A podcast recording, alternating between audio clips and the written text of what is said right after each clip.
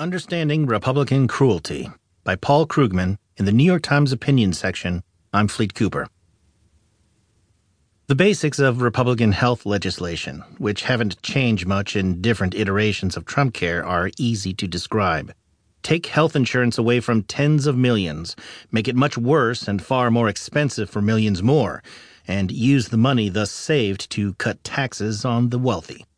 Donald Trump may not get this. Reporting